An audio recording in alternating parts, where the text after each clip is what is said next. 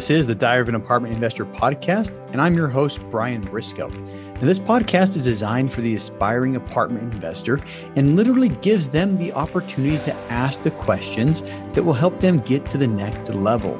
So, if you're an aspiring apartment investor, this podcast is for you. Now, this podcast is brought to you by the Tribe of Titans multifamily educational community. It's your one stop shop for learning how to succeed at apartment investing. Welcome to the Diary of an Apartment Investor podcast. I'm your host, Brian Briscoe with Streamline Capital and the Tribe of Titans. So, today I want to talk about raising capital and raising capital specifically from accredited investors. Now, there's a lot of reasons why I think it's important to be able to market to accredited investors. Now, looking by the numbers, I saw some recent stats and I don't know if they're true or not, but I, I saw that 90% of the US population is not accredited. Okay. And to be accredited, you have to have a million dollar net worth or a $200,000 salary for at least the last two years, right?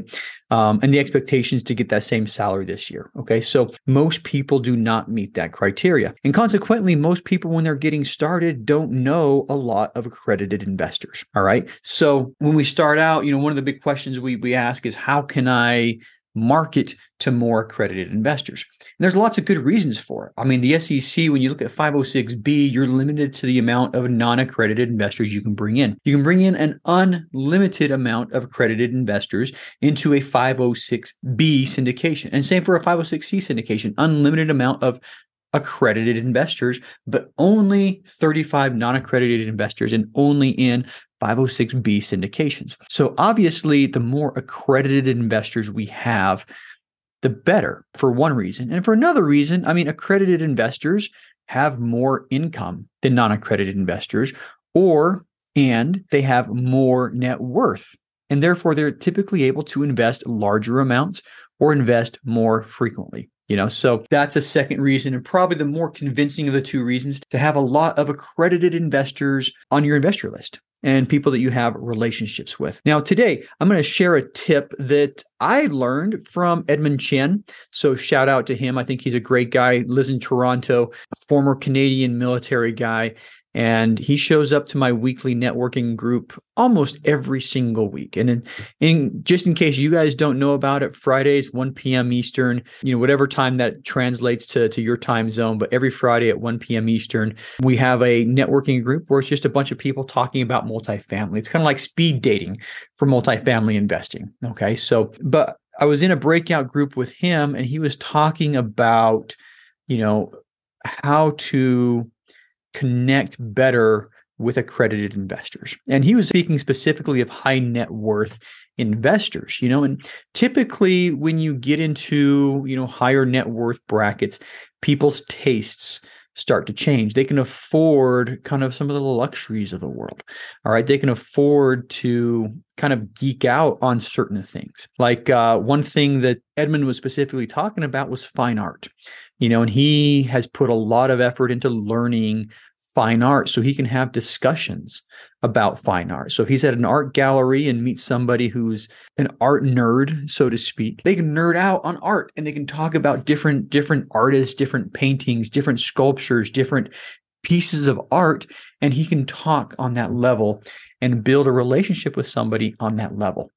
Anyway, he told me about this and I started thinking about it. I'm like, man, he's right. And guess what? I've always liked watches. All right. It's something that when I was younger, I used to buy the most expensive looking watch for the cheapest price I could, you know, 100, 200, 300, 400 dollars for a watch. But I tried to find the one that looked like the most expensive watch possible. And at the time, I didn't have money. I didn't have a whole lot of money to spend on watches. I mean, speaking of watches, I mean, I'll nerd out on it a little bit. When I was when I was in the military, any watch that I would wear would break. You know, I had a watch my wife had gifted me and sure enough, you know, wore it to work one day and came home broken. But so when I was active duty, I never wore nice watches. So for 20 years, I always wanted to wear a nice watch, but you know, didn't really have much of an opportunity because of the nature of my job. So when he started talking about this, I started thinking watches.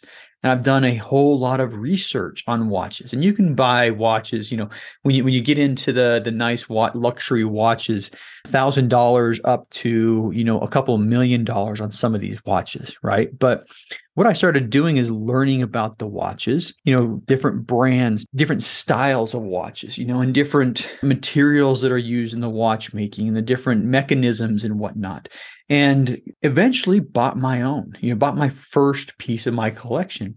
And now it's something that when I'm at a conference, if I see somebody with an expensive watch, we usually have a conversation about watches, you know, and especially if there's somebody who collects watches, we have a conversation about collections, right? And so, so something that I, I've come to realize after, you know, nerding out a little bit on watches is people who have enough money to spend 10 or 20 or $30,000 on a watch will typically have enough money to put $50,000 into your investment.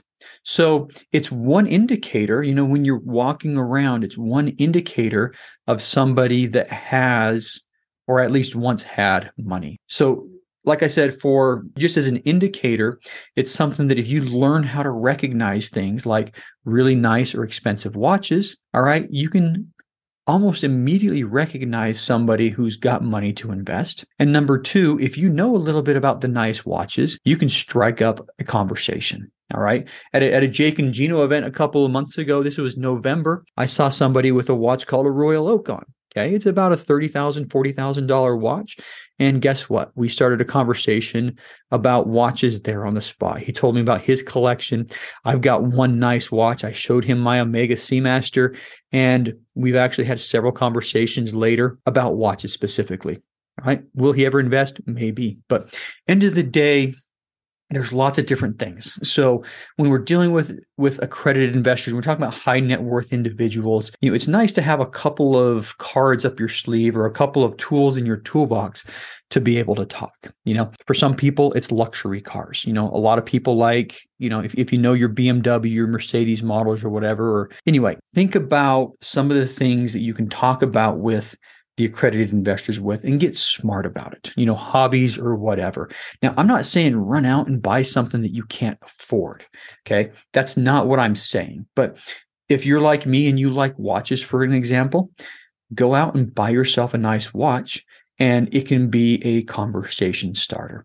And I've actually had several people look at my watch. It's it's kind of a it's kind of a unique model. I've had several people start conversations with me based on my watch alone. So anyway, didn't really want to make this about watches, but that's kind of what it turned into. You can have similar conversations like like Edmund talked about about art. You know, if you're at a fine art gallery or if you're at a gala or something like that. But find something if you don't have something already that you can get really smart at and you can talk about that is likely to be of interest to you know accredited investors or the high net worth investors.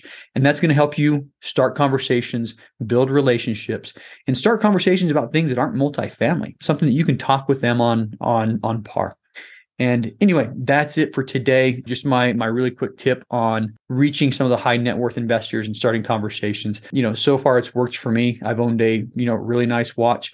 Like I said, Omega Seamaster. It's the James Bond edition, which is is a really cool watch. And since it's the James Bond edition, like I said, it's kind of a unique one. People will see my watch and ask me about it. But have something like that where you can start conversations with. Thanks for listening to the Diary of an Apartment Investor podcast by the Tribe of Titans. If you're still listening, you obviously liked it, so go ahead and subscribe to the podcast, leave a five star rating and review if you haven't already, and then make sure to check out our YouTube channel, which incidentally has a ton of video content that you'll also enjoy and learn from. Now, if you're interested in being on the show, go to our website, diaryofanapartmentinvestor.com, and fill out the questionnaire on the website. And for more educational content and for more information about our educational community, check us out at thetribeoftitans.info.